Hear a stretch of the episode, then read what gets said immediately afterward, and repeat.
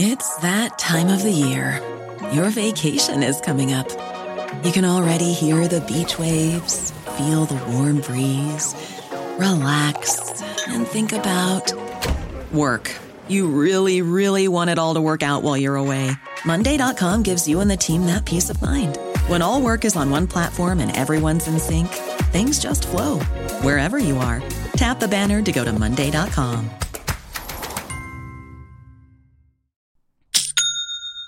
Shopify's already taken the cash register online, helping millions sell billions around the world. But did you know that Shopify can do the same thing at your retail store?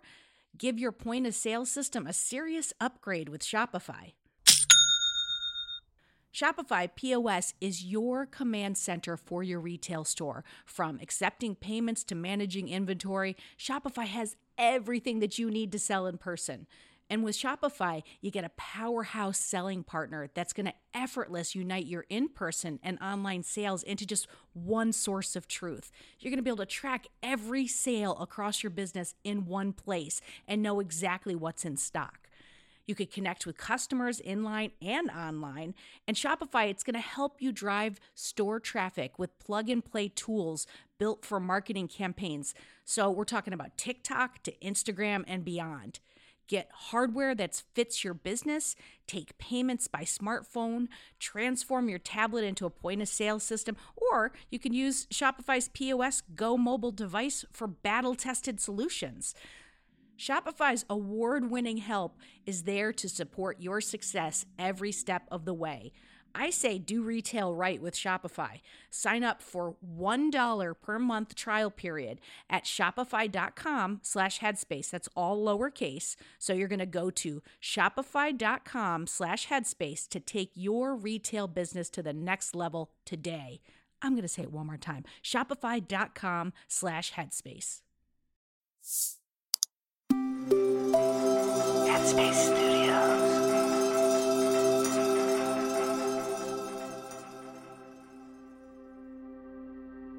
Hi, it's Andy here, and welcome to Radio Headspace and to Monday morning. So, I think very often with training the mind, this idea of mindfulness being more present, the temptation is to think that spending any time in the future in our mind, spending any time in the past in our mind, is inherently a bad thing. I think it only really becomes a problem when we are attached or we hold on too tightly to either the things that we hope for in the future or the things that we've experienced in the past. And we're going to focus more on the past today. I think normally it's more on the future. I don't know about you.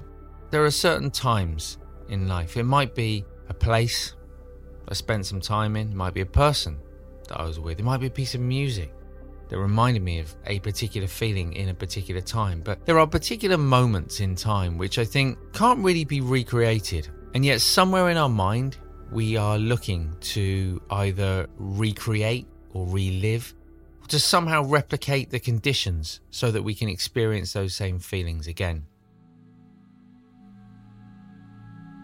Not so long ago, I had the good fortune to head back to India, to northern India, back to the monastery where I became a monk.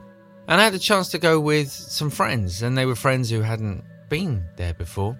You know, a lot of that stuff was, was quite new. And I was really excited to share with them the experience that I had had. The only problem was the experience I had had was, you know, sort of 15, 20 years ago. And things had changed.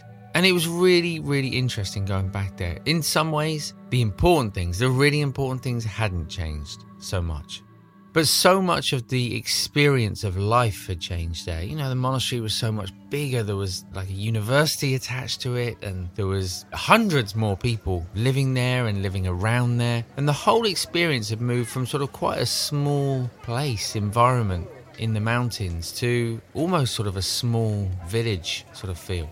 And as I was there, you know, so much of what I remembered and so much of the experience was really quite different. And it wasn't just the place that had changed, of course. I'd lived for another 20 years, and all kinds of things had happened during those 20 years. And that had changed my perspective in turn. So I wasn't in the same place either. So the place was different, and I was different.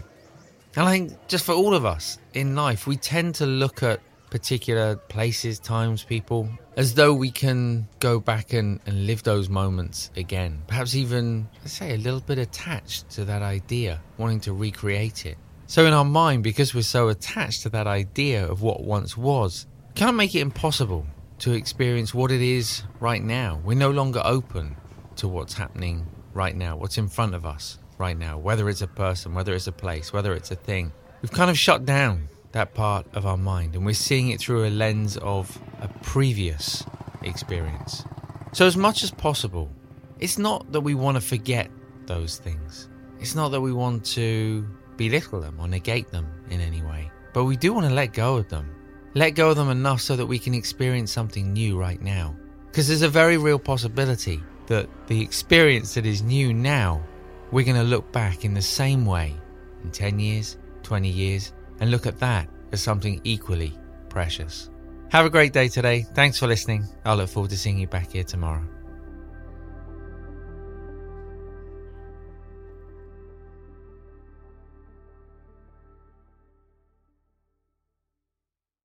Hi, everyone. It's Dora. If you like Radio Headspace, I have a feeling you will love Dear Headspace. Dear Headspace is our weekly talk show featuring each mindfulness teacher from Radio Headspace and our wonderful host, Robin. We're answering your questions and sharing our unique perspectives on life, relationships, and just about everything else. You can find it on the Headspace app or wherever you listen to podcasts. Happy listening, friends.